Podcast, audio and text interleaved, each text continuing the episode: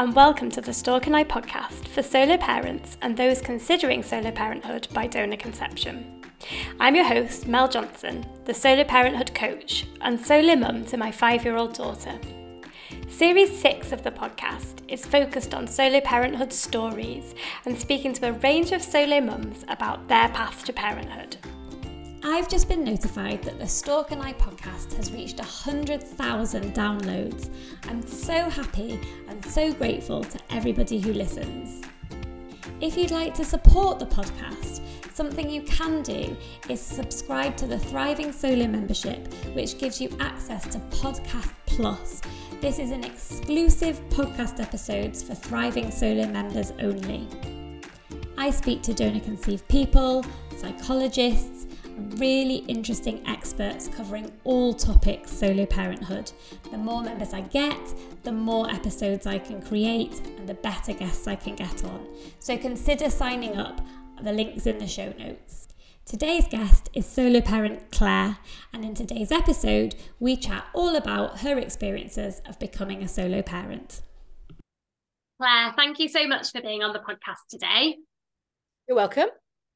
Before we start, would you like to give yourself an introduction? Hi, so I'm Claire. I am now 47. I have a nearly five year old little boy who I made on my own. He's now at school and uh, we live in southwest London. Perfect. Thank you so much. So, if we go back to the beginning, when did you start considering solo parenthood as a path to parenthood for you? So, I don't know if my story is any different from anybody else's, but I was uh, leaning towards the age of 40. I was coming up to my 40th birthday, and actually, it was an idea from my mum. You know, I'm from a village in Cheshire, so all my mum's mates are my fake aunties. And clearly, they'd been chatting about the fact I wasn't in a relationship and what should we do about it? So, my mum approached me and said, Oh, you know, I've been chatting to so and so, and a friend of her daughter's has just an egg freezing Okay. Oh, know, very casually in the car. Have you ever thought about it? And you know, because my mum was telling me about it, I clearly went, "Oh, of course not. No, I don't need to." That's a ridiculous idea. How very, how very dare you? Yeah. Um, I had an industry friend who had done egg freezing. So I'd heard half the story from her, and you know, it was under general anaesthetic. So immediately, having not looked into it whatsoever, it sounded quite invasive, sounded a bit scary and also my mum had suggested it. So i kind of put a pin in it and thought nothing of it. And a couple of months later we were you know as you you probably have with your mum the chats in the car as you go somewhere. And she's kind of brought it up again. And to sort of get her off my back i said yeah no i looked at i thought about it. I kind of looked into it a little bit. And you know it's halfway to ivf so i might you know I just might some buy some sperm and do it on my own. And her instant reaction was yeah I think you'd be great at that. I think wow. you're really independent. You know, you know your mind. You've got a great life in London. You've got some really good mates. I think that's a great idea. And I was a little bit taken aback because I didn't kind of flippantly was saying it to to get her off my back. Yeah. So I feel like I haven't gone through the heart, you know, the very heavy deep heart thinking process that lots of women have gone into and i make it sound really flippant when i say that but that was just that was more the chrysalis of it beginning at yeah. that point i hadn't done any research and i hadn't really deeply looked into it it just was a, a small idea and i did then look into it and at no point did it feel wrong yeah. i was very I'm quite confident in my myself and my ability. I mean, I have like you know, as all people do, social anxiety in certain certain situations, and I'm an overthinker sometimes, and I create worries that don't exist. But I am quite confident. I like myself. I like my company. I am independent financially, and I have a great group of friends. So it didn't. I was never felt scared that I was doing it without a partner. And I think I just went with my gut and thought, well, I'm not getting reservations about parenting. And I, you know, looking into how egg retrieval is is done and the procedures you go through, that felt scary as I looked at it. But the parenting bit, I didn't ever feel uncomfortable doing that on my own. So that was the start of my journey. So when I my birthday's in November, so the September before my 41st birthday, I had my first consultation at my clinic. And I think back now, I didn't know. I thought I created it. I thought I invented this process because my clinic never mentioned that other women do it. Right. And they never mentioned that, oh, yes, we do have six patients going through the same process. Would you like to meet each other if you were all comfortable doing it? And I, that would have felt great if they'd offered me that. Mm. And my first consultation was straight away meet a consultant, meet Wanda and have your baseline scan, have your bloods taken. So the ball was rolling immediately. Yeah. Unfortunately, you know, lots of I think now naively, I look like I, I think about what my consultant said was for your age, you have a good egg reserve. And for you know, for your age, your hormone results look good. You you you know, you'll respond well to hormones. So you kind of go, oh yeah, great, I'll get pregnant really easy. And again, that's maybe either not due diligence on my side or me just truly thinking it was going to work. Mm-hmm. You know, medical people are making me pregnant, so of course it's going to work out. But now, having had my son, and you know, the last couple of years, maybe talk to other fertility clinics or people within our community or friends who turned out who are married who are having IVF, how un how little information I actually got from my clinic about it. Right. One, because there's two aspects that we go through or three even we have fertility that we need to think about we think about doing it all alone and having no support in any of your appointments and walking out and maybe being a little bit overwhelmed and then secondly the parenting bit yeah. is sort of the last bit you think about and I certainly didn't spend a lot of time thinking about it because I was so like, yeah, like I'm a, I, you know, I've babysit my nieces and nephews. I, I did it when I was seven, you know, nannied when I was 17 between, you know, my two A level years and stuff. So it's only now that I look back and go, God, I really didn't get any support whatsoever.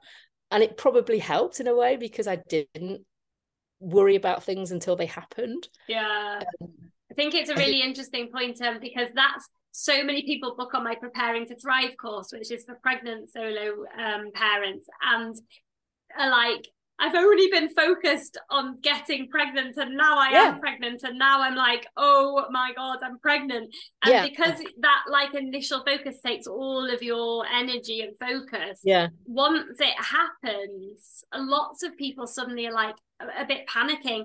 And then there's a tendency to overthink because you just think, gosh, I've just gone through, I don't know how much to get pregnant. Now, why aren't I overjoyed? And actually, it's just that there's they haven't allowed themselves almost to think yeah. further than that. Yeah, and I think for my character, for my personality, is that I, t- I tend to even in like work projects, I do things in blocks. Yeah. And I think I can worry now about having enough money for his uni fees, yeah. or I can just really enjoy having a four year old and, and, dealing with the fact he won't put his school socks on. Yeah. So I think I, I think we can all project too far in the future. And yeah. I think now that we both have four year olds, you look back at, back at the newborn stage, and I was very fortunate. I did have a sleeping a baby that did pretty much sleep. You know, I didn't have. I had, he had horrific colic. Right. And I actually found so in the time in that little world I lived in, it felt really, really, really hard. Mm-hmm. But actually, now I look back four years later and go, no, you know what was really hard? 18 months was hard mm-hmm. when is actually quite boring. Yeah. you know, saying that. They're learning to walk, you know, you've got to keep your eye on them. They're going to fall off everything. They're going to bang them, bang on their head on everything. They're going to eat everything.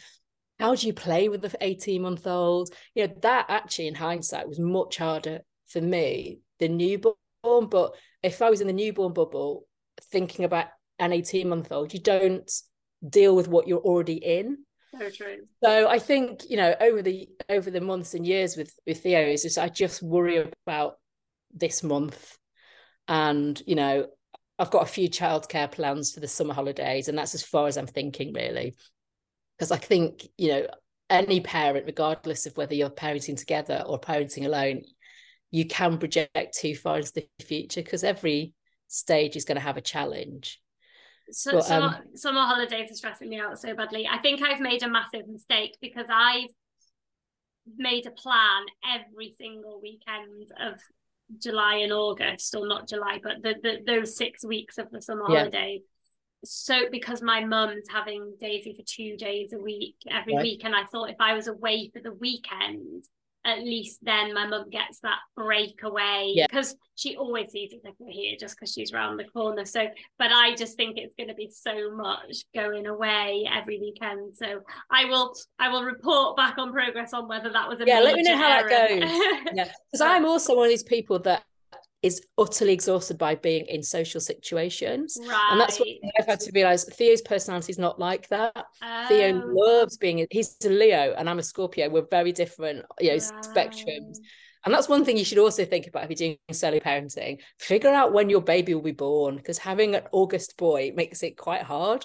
Because right. he's, you know, you know, he's he's young for his school year and he's hyper. So you know, I think if you talk, talk to a teacher, they always plan to get pregnant in a February, so they really? have eldest in the school year because they they know that it really helps the, with their education as well. But right. yeah, I, so if we have a busy week, I have to plan in a quieter week the next week, yeah. or plan in. In fact, he's going to have earlier nights, so I get more time on my own in the evenings. I re-energize energize that way. I've done a lot of work on myself and I, I don't even really know what I am anymore. I'm, I'm, I'm confused because when I was single and didn't have children, I was such a raging extrovert and couldn't spend a single minute on my own. I, I was hmm. literally with friends the whole time, out all the time, dinners, not because I love partying, but because I love being with people. And I just well, I didn't like spending time on my own. Then I would say I've done a lot of work on that to get a lot more comfortable. And that, now I think I've gone the other way. Sometimes right. I think, gosh, what's happened to me? I'm now spending at the thought of actually having to make conversation. Uh, so I've really, I really feel I've changed in a positive way because now I don't have to be with other people, uh, yeah. which I think is positive. But I don't really know where I sit. But it is important, isn't it? Because it, everyone's so different. You've just got to know yeah. where you get your energy from, yeah. haven't you? And I definitely do a lot more things now that are for him that I wouldn't do for me. Yeah. So, for example, it's like you know the millions of birthday parties you go to, mm. and obviously there's parents you start to recognise, but you know two hours of small talk with parents that you don't that you know you don't particularly know is a mm. situation that I wouldn't do, wouldn't have done if I wasn't going for Theo. Mm. If it was mm. me going to you know a works night out and I was the only person for my company there, I would hate it and do all I could not to be there. Mm. So there's definitely things that he he doesn't make me do anything, but I definitely do a lot more than I'm comfortable doing socially because it's him it's for him it's not for me i've made a load of mates out of it who also feel exactly the same you know the reality is they feel the same way as yeah. well not everybody wants to be a fifth birthday party on a you know heat wave saturday but he pushes me out of my boundary you know yeah. when you go to any play group when they're 12 months old and he, you can see they want to play with that child you as an adult you go over and introduce yourself and introduce your child. That's not something i would have had the confidence to do if i didn't have, wasn't mm. doing it with him. Yeah so he, i've definitely grown with him I think that I think this is such an important conversation because I, I, think there's an element of this as well that is unique to solo parenting, and um, I, I just I know that our brains are wired to think of the negative. It's it is just a fact, and so mm. you really need to focus in on the positive to yeah. get a balanced view. And um, I've done quite a lot of thinking about this. That I know myself really well, and I know what I would be like in a relationship, and I would tell you now, and I'm not proud to say it, but I just really, really feel like this would happen. I wouldn't be going into the pool with them on holiday. I'd be reading a book on the sun lounger. Yeah. I wouldn't yeah. be playing football in the back garden. I would literally yeah. fall into the stereotype and um, be like, no, partner, you do that stuff. Yeah. I'm going to do this stuff. And I do think it's a positive. At the time, sometimes I think, ah, but you get to experience that with them that you wouldn't have yeah. previously. I think I've yeah. outsourced riding a bike. Like I'm going oh, to teach. oh, I'm, I'm already outsourcing teaching him to ride a bike. I tried once. He he he said he was pedaling, but he had to pedal with his eyes closed because he was so scared. oh no! I thought this isn't going to work out, mate. So I'm already trying to find other people to Brilliant. teach him because it's hard enough to teach him to ride a scooter and I've got to teach him to swim as well and I've also got to take him to football practice so I think I can outsource one job and that yeah, that's the other thing isn't it? You know we don't have to do everything. There's plenty of people that we can find to help with yes, things yeah. isn't there? Yeah. And i don't know if you've ever um, heard kiara Shu talk but she i've interviewed her a few times. She's only conceived person with who grew up with a solo mum. And i love listening to her talk because she talks all about exactly that like the benefits of the fact that her mum um, created so many different people in their lives that she sees as male role models that did yeah. things like I don't know if it was riding a bike, but took her camping and went to the Father's Day thing, and uh, it's yeah. really beautiful listening to her talk about how involved lots of different people were, uh, to the point yeah. where you think, gosh, like my, some of my friends say there's an advantage over people just with a mum and dad because then you've just got those two whereas actually yeah. if you're quite thoughtful about it you can have a really great group yeah. of influences in yeah. I think the hardest thing I don't know if you go through this the hardest thing I have is asking people though yeah because yeah. I think a lot of the time, you know, I've got I come from a very, very male family. I've still got my dad. Right. He's got three uncles, and he's got a, a male cousin who's yeah. a little bit older than him. So he has more male relatives than he has female relatives, which is is really lucky. But most of them don't live in London. Right. So, but so then it's very intense, lovely visits when we see each other. But even my friends who go, honestly, Claire, ask me anytime. You know, I'll pop round. If you want me to babysit, it's fine it's sort of like unless they go, we're coming round on Thursday and yeah. I do still feel inconvenient. Yeah. Uh, or they go, oh yeah, let, let me just check my diary. And I'm like, oh, you didn't really mean it then, did you? Not that I'm expecting them to be completely available every every minute of the day. Yeah. It is a little bit of, yeah, exactly. And I did choose to do this on my own. So maybe yeah. I should just suck it up and get on with it. It's also a little bit at the back of my mind as well. Like nobody else chose for me to be in this situation. I look at it in a few a few different ways. One, if I'm asking for help for something with Daisy, I do look at it like a connection opportunity for people. So I'm not yeah. just asking them to help me, I'm also asking to strengthen their relationship, which I think is a bit of an honor. Yeah, that's um, a really um, good way of thinking about it actually. So that that's one thing. And then the other thing is there's this thing that I've been reading about called the helper's high. And I know very well because I get it myself. So well, I've got one friend who does ask me to help her from time to time with childcare, and I love it because it shows me that she trusts me enough with it it builds my connection with her daughter. It gives daisy somebody to play with.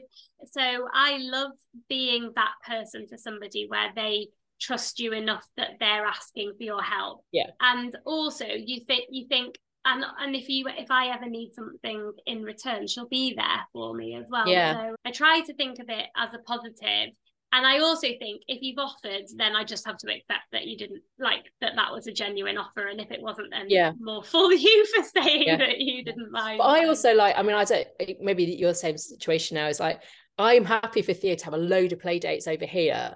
Yeah. Because actually having more another child yeah. to play with takes like now it's sort of like I can leave them in the garden together. It's fine. I know they're not going to do anything daft or too daft but also it's just a bit of a break for me. He's entertained. Yeah. It's great, and yeah. It, so he'll be shattered. So that means bedtime's a bit easier. So it, it sometimes I'm, I'm like, oh, I look like I'm really nice, but actually, no. it's really helpful. I, am I'm. I'm going to we, daughter tonight or something. Yeah, we always have people around here because because Daisy is an only child, and I'm just really conscious that otherwise the whole weekend can go without having any other children around. Yeah. So so I really make an effort to have that, and I do love a house full as well. Like that is yeah. my preference. So so getting people around a lot. And we can just design it however we want to, can't we? Whatever works yeah. best for us and our children. Well, that's the ben- that's one of the benefits, isn't it? Yeah. Is we don't need to seek somebody else's not permission, but is it okay? So yeah, yeah, we don't have to maintain a relationship with anybody. Like no. I don't know if you had this when you just had Daisy, but my NCT group were all a little bit exasperated with their partners. 100%, 100%. And I was like, oh no, I just take, you know, Theo's bottle phone. It's like, no, I just take two bottles to bed with me and I've got a bottle warmer in the bedroom. It's dead simple. And then we both go back to sleep. Yeah. And they're like, he didn't wake up and he snored and he woke, you know.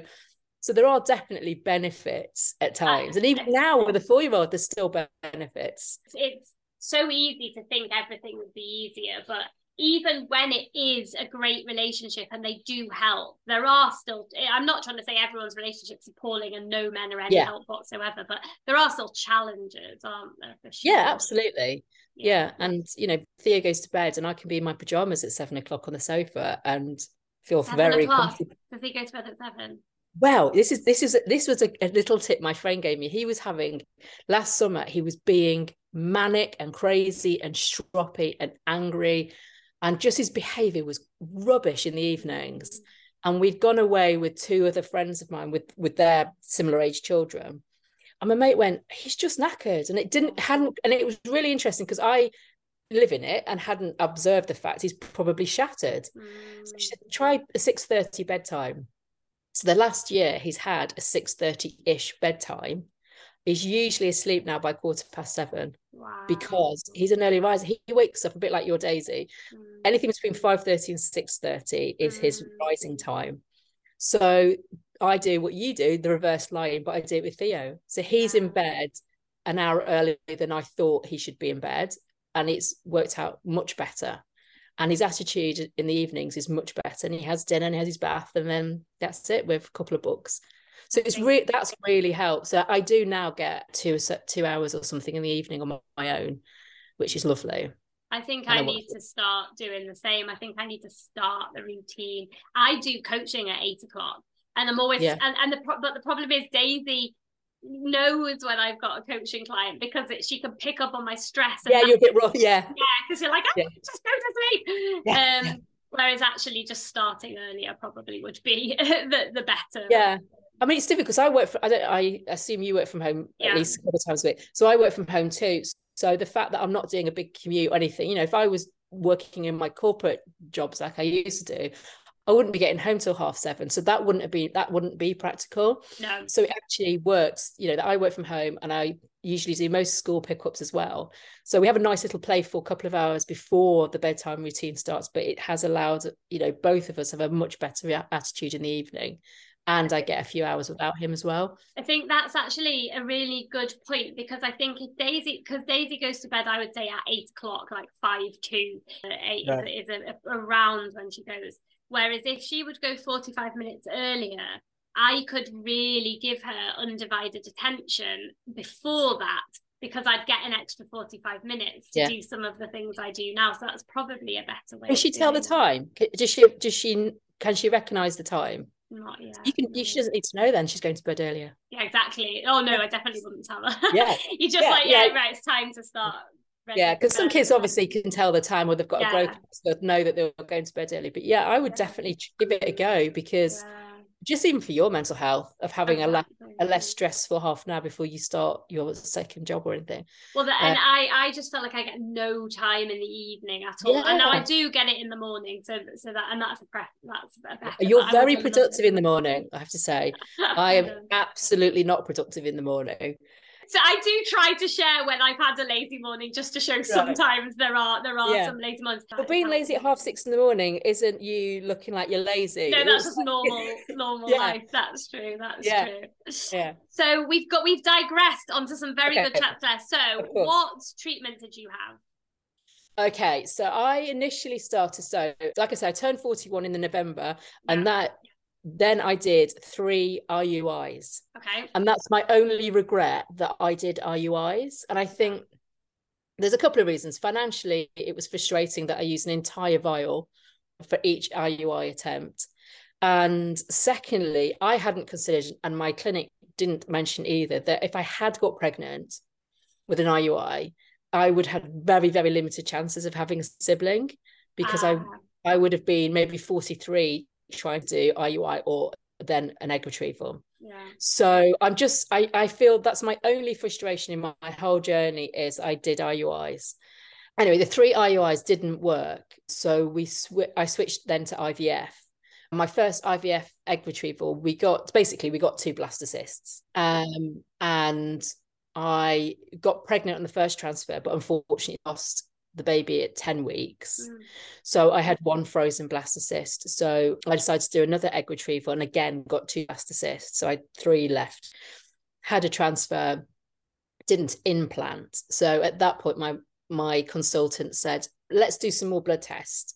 He says, by the way, I did mention these in your first consultation, as in, I've done my due diligence, Claire. And these were the blood tests that looked at things like, which are technically the add ons. And a lot of women who have done IVF solo or not solo have a lot of opinions about these yeah. things that are considered add ons. So it was natural killer cells, MTHFR, which is absorbing the folic acid mm-hmm. and iron, and sticky blood was the third one. And all of them came back on some level that I had an issue with. Oh, wow. And so, com- so combined, the protocol then changed to being on blood thinners to reduce my sticky blood, which meant I may have been clotting. So the placentas weren't developing or growing. I then switched to methylfolate, which is a natural version of folic acid, which is easier for your body to absorb, mm. but in conjunction with blood thinners was much easier to absorb. Mm. And then for natural killer cells, which may have my body may have thought the, the fetus, the embryos were viruses. So mm. I was, my immunity was a bit high, and that's why I either miscarried or didn't implant. The solution for that, there's three different ways you can counteract that, but unfortunately, mine came back as the most expensive protocol, mm, which is having um, plasma transfusions. So on day of transfer, if I was pregnant at six and a half weeks, if I was pregnant at nine and a half weeks, it was three different plasma transfusions. So that was my new protocol for my technically my sixth attempt of trying to get pregnant, and that was Theo.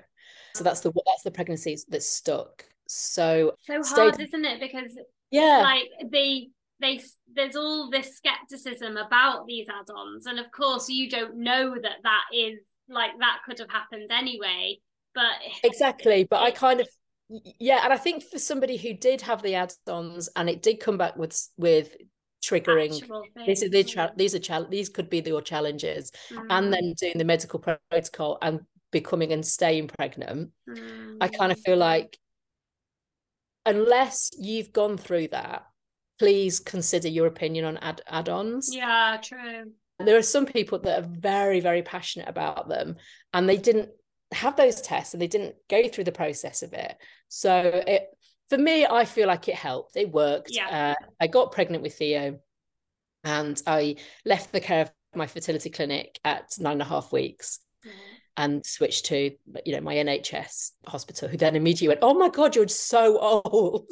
Oh wow. Thank you. You're 40 what? At this point I was so at this point it took me a year from my first IUI to my transfer with Theo. So right. my first IUI was the week of my 41st birthday and my transfer with Theo was the day after my 42nd birthday. Wow. so it was, it was an intense year but I also had given up work to do right. this. I took redundancy. So I had a, a I work in digital advertising. So I had a corporate job. I worked in um, Soho. I traveled. It was a global role. So I traveled everywhere in America and, across Europe. And fortunately, and this was the other thing that helped me make the decision, redundancy was offered because my headcount was moving to LA and I didn't want to go to LA. And it fell right at the time where I wasn't really enjoying my job and my mom had planted this seed. Mm. And I just mm. thought, oh, it's the universe Everything's That's aligned. It. It's, it's, well, everything's aligned. It's brilliant. And, you know, it wasn't a financially, it was pretty secure. So I could take that risk. And I could not have done, got pregnant in that year if I was working. So anybody who goes through what we, any woman who's, any family that's doing fertility treatment does it and holds down a job, mm. you're already a bloody hero because it's so not only emotionally and hormonally intense, but you know, some clinics say be here for 7 a.m. for your baseline scan and you don't have it till nine and you're supposed to be on a conference call you know it's just really hard and the I clinic, did it. The clinics aren't working around our no, schedule, they, are they? They're like, yeah, don't you know I've got a meeting to go to? But no. I think a clinic should really consider they should have a workroom for women who are waiting. True. There are lots of things that clinics can do, not just for people who are doing it on the women who are doing it on their own, which is a longer appointment time, follow up notes that aren't clinical but are you know layman's term notes. And if they had a workspace where you could be on your laptop waiting for the nurse to come in that would help so many a really good idea. Yeah. Yeah. Even like because a lot of the times if you're trying for a sibling they they ask you politely if you cannot bring your child your if you have yeah. a child with you because it can be quite upsetting. They just had a little soft play downstairs would be really helpful too you know yeah. those little things. Anyway yeah, so then I had Theo and everything, you know, he medically was fine. So my hospital panicked because I was so old. And I remember going to my scans and I was giving my date of birth and they'll go, oh, I said, yeah, but my eggs from when I was 41. And they're like, yeah, that was last year though. it makes zero difference at this point. And I then, he was quite a large baby and he was breached the entire pregnancy. And then I got gestational diabetes. So they were like, oh, you know, we're going to consider C-section. I was like, yep, 100%. I bought in, I'd rather have a mm, C-section. I don't really want to give birth. I would rather not. And so thank you. So my mum, one of my best friends was was going to be my birth partner, but actually I it was my mum in the end who was my birth partner. But the one of the stress, I don't know if you cover this in any of your coaching, is doing NCT yeah. as a solo mum. I do, yeah. And I was used as the example patient for every demonstration in NCT. And I, you know, and I went for into an NCT that was very much pro natural birth breastfeeding mm. and i was mm. you know i was doing section i knew i was probably going to do formula feeding mm. so I, for me it definitely was it was like a French and Saunders sketch every week and it definitely was to make friends. Yes. Uh, and I've got three of which I still see on a weekly basis, and yeah. our kids are four. Yeah, so my mum was my birth partner. She came into theatre with me, and it's uh, you know an elective section is lovely. It's so lovely. It's twenty minutes. Within twenty minutes, you're holding your baby, and it's so chilled out. And Aww. he came out, he was perfect. Um, yeah, and the, my parents, like I said, they live in Cheshire, so they actually took an Airbnb down in London for five weeks, one road over from mine. Amazing. Um, and I stayed in their Airbnb the first five nights, and then I was like, I kind of want to go home. Right. Like I feel I'm feeling self conscious. He's waking you up for his night feeds, so let me just go home, and I'd rather figure out if I can how I'm coping while you're still close by. Nice, yeah.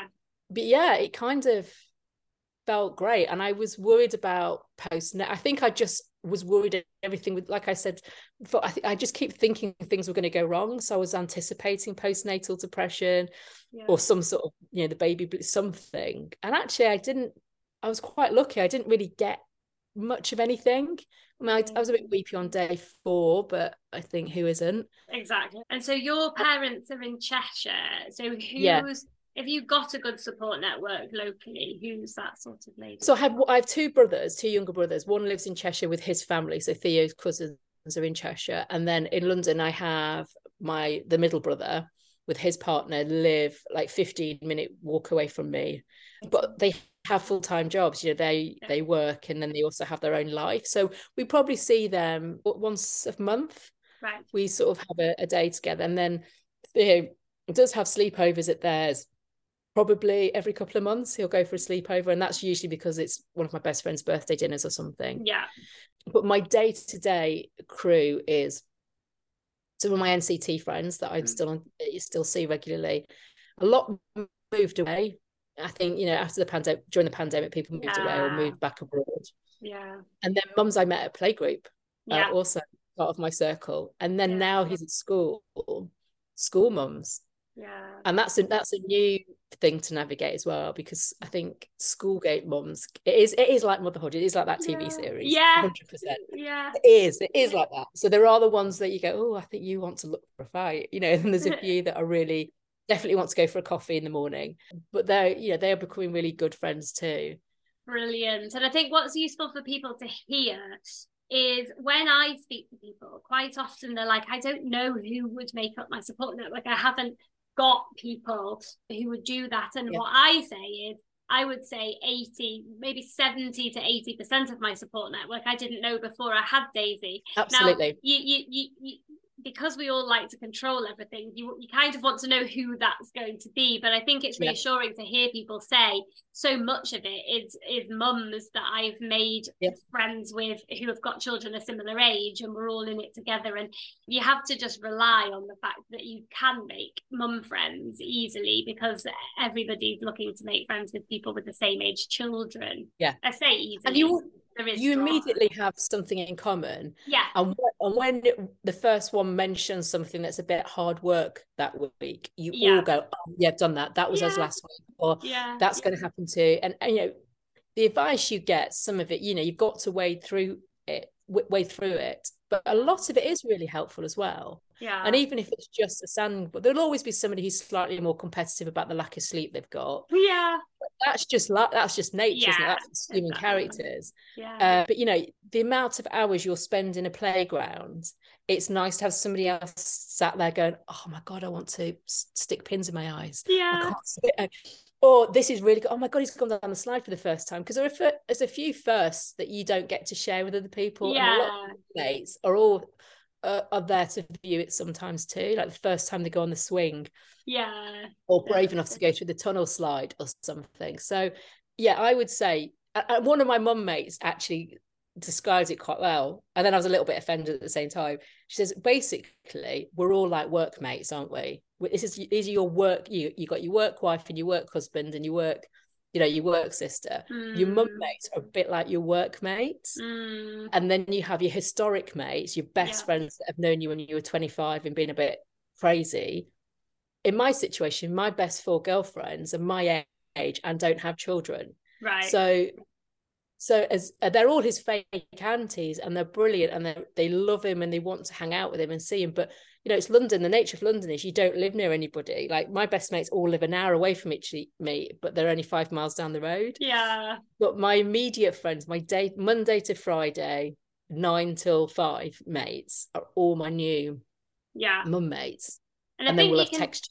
you can have both, can't you? Because you can have sort of Yeah. like acquaintances that you maybe I can see where the workplace analogy is in terms of you go for coffee, do play dates, blah blah blah, and then some of them turn into actual friendships where you would Yes. hang out Yeah. regardless. And I think it's good to have Yeah. both, really, isn't it? Yeah, and I think you know, there's a few that I go on holiday with. We go to mm. Wales a little bit, and then I think you know now that Theo's in reception, we are meeting each other without our children. Yeah, and they're genuine friendships you know they're genuine chats and you're chatting about big life things and you're chatting about you know work or can you give a bit of advice on this you know i've got one mate that i, go, I do a weekly walk with and then we go for a coffee and it ends up being it's five hours now I'm, oh god i've got this to pick up yeah, um, brilliant. I love that. yeah but you don't. i think it's like having a dog i think kids and dogs are great icebreakers so of true. mates So yeah. true. What did you do about work then? So you took redundancy. I took a year's mat leave. I gave myself a year, and then I set up my own freelancing type consultancy. And um, my corporate background is, as I mentioned, digital advertising, but primarily within the film sector, so film releases, digital releases, and things. Oh, that sounds So, exciting. Is it I as work- glamorous as it sounds? Well, I mean, it, I think all jobs are glamorous from the outside, but when you're in it, I mean, Yeah, like some true. films are rubbish, and I had to pretend they were great, and I was really excited. but then I got to go to some film premieres, so that was brilliant. I've touched Tom Cruise's hair. His I hair blew into my hand once I on the love red it. Um, so yeah, so I didn't miss it because I didn't. I was ready to be a mom. Yeah. So, and I think because I did it older, which was only forty one, but uh, technically older, I've had a brilliant life. I've Yeah. travelled and I've gone on holidays and I've gone to all the rest, you know, lots of brilliant restaurants, and I've got a really good like soul sister group of mates that I never look at Theo and go, God, I wish I could go out and get hammered. I never, I never look at him and wish that he wasn't there so I could go on that fabulous holiday because I've done all those lots of things. Anyway, I set up this small consultancy and I work with a couple of film studios that are, are independent that don't have a marketing person permanently. And then I work with some ad tech film apps that supported that industry.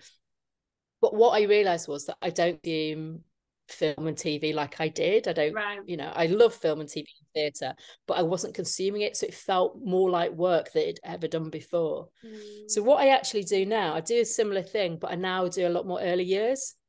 So I now uh, work. So one of my clients is Theo's nursery group that he used to go to. So I do their marketing communications. I now work with a local sports coach that does early years, so two to 12. I have a film client that I still work with now and again, but that's sort of what I do. It's like the world I live in has changed, but I've realized my skills are transferable into that world. I love um, it when and you I can manage understand to that- change Yeah. it as you go. Yeah, and I understand that sector more. I know what how a parent thinks, Mm. so I can talk to them in a way that, you know, works for them. Yeah. Um, but I don't work full time. I'm fortunate enough to be able to not have to work full time. Right. So now he's at school. There's a few after school clubs he's in on a Monday and a Friday, and then a Tuesday he does the wraparound care at school. But so I don't work Mondays. I just, that's something I don't, you know, because we don't get a weekend break at any point. Like I can't even go to, still can't go to the loo on my own. So Mondays I don't work, and then I probably work five ish hours uh, on the other days a day. So Amazing. it's quite nice. Yeah, Yeah, because I, But I- again, going back to because we've got to look at the benefits. The benefits of doing this, I feel exactly the same as you. I've been on the amazing holidays. I've been to the amazing restaurants. Yeah. There was a point in my life where, and it sounds stupid, but you know, I lived in Budapest. I was out every night again because I didn't want to eat in on my own. Um, Yeah. and I was like, I, I, I, I'm done with this now. I want a different thing. Whereas I do notice that people who haven't almost like got it out of their system, that they they may be thinking, oh, now I can't go to these places. And I think it's for a period of time because uh, probably I can start going on more adventurous holidays again later when Daisy's a bit older. Yeah. I couldn't be bothered now, quite frankly. I prefer to just go to you know your Spains or your Tenerifes where they get Yeah. or actually I've started rediscovering the UK and staying in, in the UK a bit more but yeah maybe when she's older we can do some more adventurous Yeah. travel but I think also, you know, it- I still love the theatre and I still love the cinema. 100% So so I'm start I take Theo to it now a little bit more. Yeah, Cinema, he's not as good. He can he's got probably 45 minutes, 50 minute attention span the cinema. Usually, you know, they do the, the kids showing anyway. So there is quite a few kids walking up and down the aisle. But I've started taking him to the theatre a bit more often. And he really likes theatre because it's live and he can shout out and it's, you know, he's so in your face and it's so animated. So now he's getting a little bit older. I can start introducing him to the things I enjoy. And now he, you know, he's he goes to nice restaurants, but we were going for lunch, you know, not on a regular basis. yeah yeah not pants, but you know, for, for my mum and dad's anniversary or something, we might go to the Ivy and he would go and he would. My friend had a really good take on it. You just take your pub bag, your rucksack, his rucksack that's full of activity books, you know, his pencils, anything that doesn't make a noise, so you're not Yeah. disturbing people, his earphones if he's going to get be on his screen, and put him in that, put them in that environment. I wouldn't, you know, I, I did it when he was much younger because it was easy because he'd sleep, but now I'm reintroducing him to those those situations, so I can also still enjoy it. Um, it's so funny well. because I'd be lying if I said that I wouldn't mind if Daisy didn't like the theatre. I was like, I really, really hope she likes the theatre because I love it. But and I'm so relieved that she does because it would be so hard if she didn't like this. There, Yeah. there are things that she I love the outdoors and she is not as much of a fan of the outdoors as me. So I do have to encourage strongly that. But the theatre she absolutely Yeah. loves. And it is nice to share some things with them, isn't it? And i think it's definitely for anybody who's having children regardless of whether you're co-parenting or not your life isn't over when you have a Yeah, kid a true. like you can still do you know I, for the fact that we live in a city he's obsessed with the outdoors. He loves nature. Mm-hmm. And the hardest thing i've got is finding city farm you know city Yeah. farms and things. But i think if you can even if you've got to fake your excitement for things any form of enthusiasm from you children just absorb it don't they Exactly. so you can yeah you can go and do that super fun adventure thing and actually all you're doing is going to a little mermaid Yeah, exactly. so Um, true. And what advice would you give, Claire, to people who, if people are considering solo parenthood, what would you tell them? I the, the- what I what I had done relationship wise, I had been in a relationship with somebody for a couple of years on and off, and he was just a little bit. He, I just couldn't imagine co-parenting with him. So when we split up, I panic dated, and I went on Match, and I was panic dating, and it was getting to second or third date, and I was going, could I have a child with him? Could I? Oh, could would this work out? Is he? Is some? And I I ended up not enjoying dating, not getting very far, because actually what I wanted was the child. I didn't necessarily want the relationship. And I think don't put it off is probably what I would say is because all you're doing is reducing your chances. Unfortunately, it's a biology thing. So the longer you leave it, biologically, you are reducing your chances. If you know you want to be a mum, you don't have to wait for a co-parent to turn up and do that with. Yeah. If you if you feel like you could be a mom, you'd really enjoy it and you could be a good mom, we all mess up. I'm not saying a perfect mom, but a good mom that could give good, strong morals and kindness. There's no point really waiting because I don't feel that I this is one thing I don't really I try not to overthink is like is Theo's life going to be a little bit messed up because he hasn't got a dad in the house? Yeah. I don't know. The only way I can make sure that he doesn't feel like that is how I raise him and how I communicate to him about it. So I would say, in a nutshell, don't wait too long. Yeah. If there's things that I didn't think about too much and I wish I'd spent a bit more time thinking about, and that's mostly financial and it's mostly childcare that I didn't really factor in. I really consider the cost of making a baby and the cost of like clothing and feeding a baby, but I didn't really consider the cost of childcare. And that was a shock.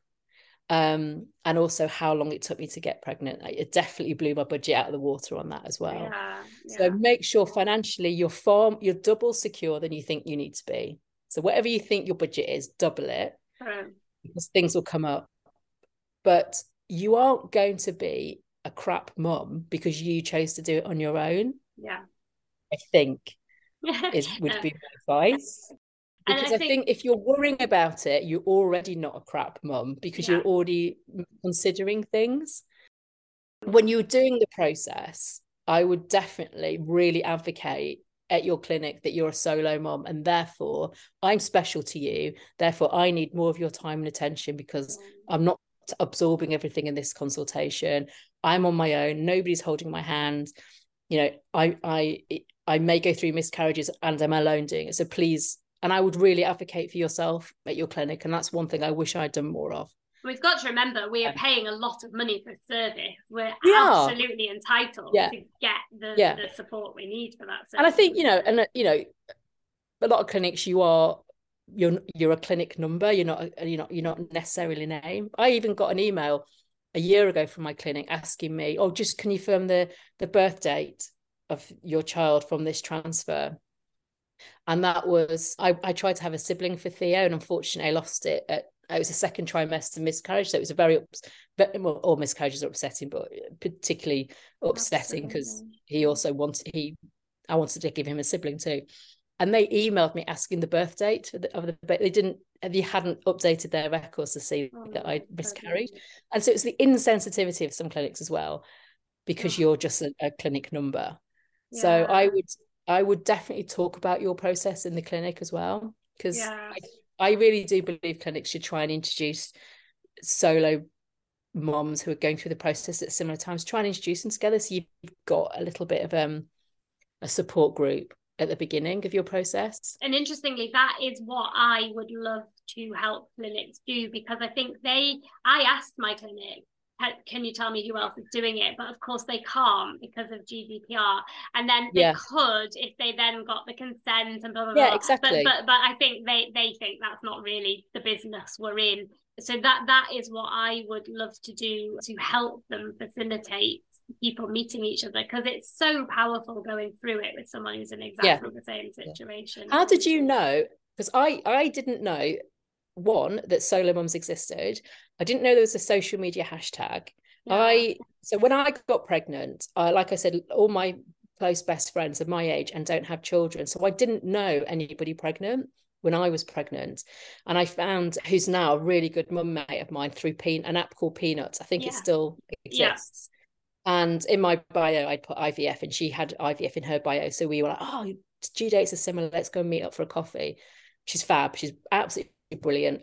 And when I talked about my journey, she said, oh, yeah, like there's like loads of you in London. Do you know Jocelyn? And I was like, Ah. no, Jocelyn. So she introduced me to Jocelyn, like Mothering Solo, Yeah. uh, who we lived near. And I didn't have that, and I was 20 weeks pregnant. And that's the first time I heard of this thing existing. And I met somebody who was trying to go through it was starting her journey too. Yeah. So how did you when you I, were trying with Daisy, did you know about it? Had you done no, a lot more research than me? No, I didn't. I didn't know anybody until I'd had Daisy. I don't think I can't remember knowing anybody when I was pregnant. Um, and and then that's why I started the Stork and I because I was right. like, there must be other people who are in this situation. And I wrote a blog post about what I'd done, shared it, loads of people contacted me saying, "Oh my goodness, this is the exact situation I'm in. What did you do?" Blah blah blah. And then I thought, yeah. okay, there's lots of people who want to know about this, and so I met a couple of people when I was when Daisy was born.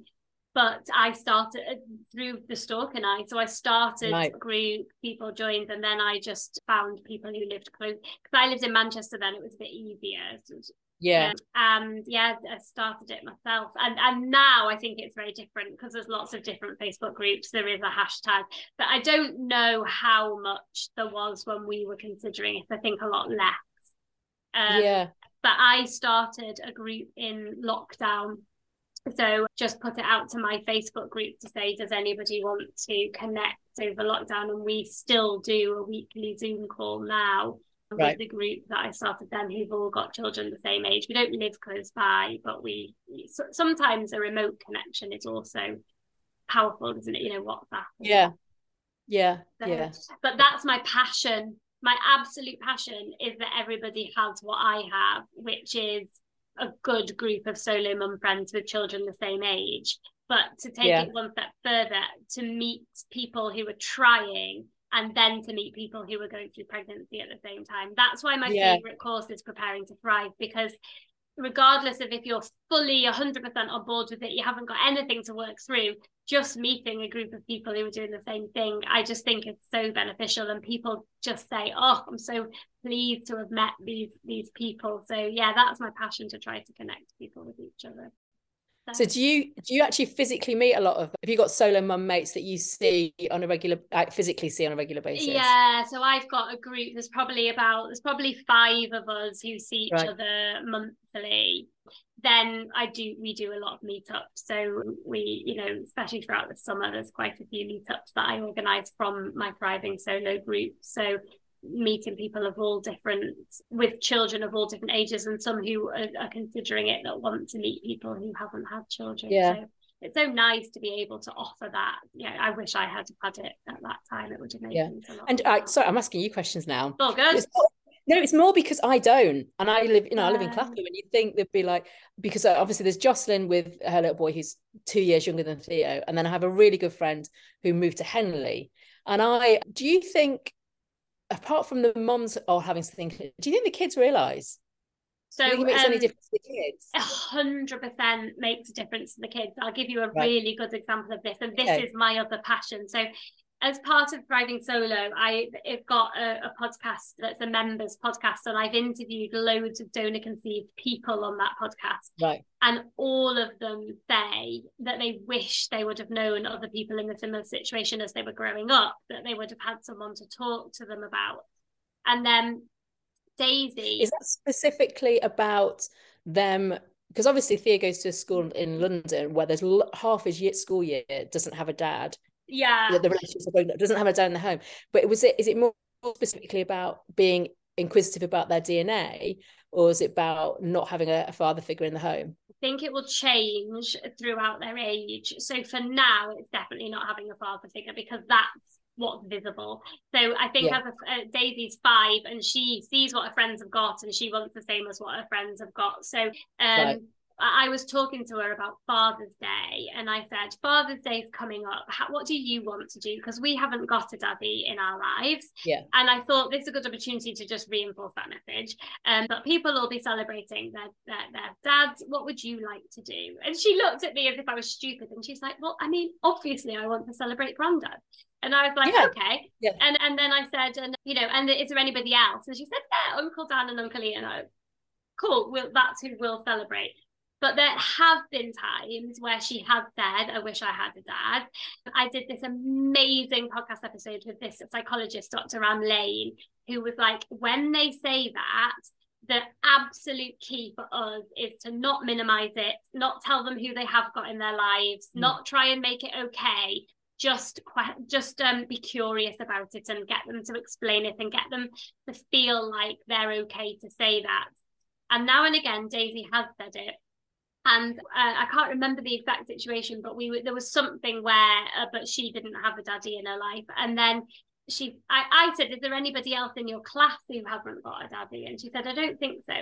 She said, "But but there's X person who's my friend's little girl," and then we started to go through my five friends' children, and I said, "None of none of them have got daddies in their lives," and she said, "Oh yeah," and so she's yeah. so happy to have other people who are in the same situation, and yeah. I think as they get older they'll want to explore more about the donor conception side of it as opposed yeah. to the, the the role of people being their side of it and um yeah just every donor conceived person i've spoken to said if they wish they would have known other people that they could have spoken to about it as they were growing up right. it would have been nice. So i do think it's good for the kids. And that's why i've organized we're having a camping trip in july so that at least once a year the kids can all get together they can get to know each other um, people can make connections on that as well and hopefully see each other outside of that. And I, I personally do think it's really good for the kids to have that yeah but I can hook you up Claire there's, there's loads of people yeah. in London Okay, so if anybody's listening in London now, Southwest London, lo- please. Southwest London, that who's got a, a roundabout a four-year-old, this yes. is the this is the good opportunity. Oh, I'm yeah. so excited to see if anyone contacts you and says, "I live yeah. near there." yeah, and, and it was also yeah, it's and also boys because I think I remember yeah. being really excited I was having a boy, but then immediately feeling very responsible that I was having a boy. Yeah, um, because oh, he's going to play football. You know, the playing the football thing, the yeah. or you know the and immediately I went to he's going to be uber masculine. He's going to, and he's not. He's he does musical theatre on a Saturday. You know, Brilliant. he's very because he's four and he doesn't know who he is.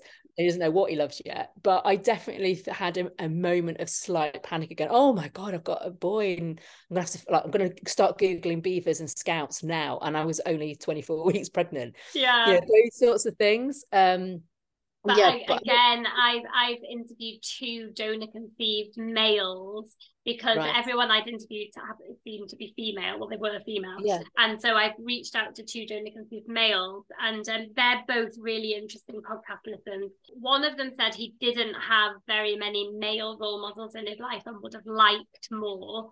And the other right. said he did have lots of male role models and was very appreciative of it. So um, okay, um, there definitely is something. I spoke to a psychologist who said it's not really about gender of male role models it's just lots of different role models of people who do yeah. different things.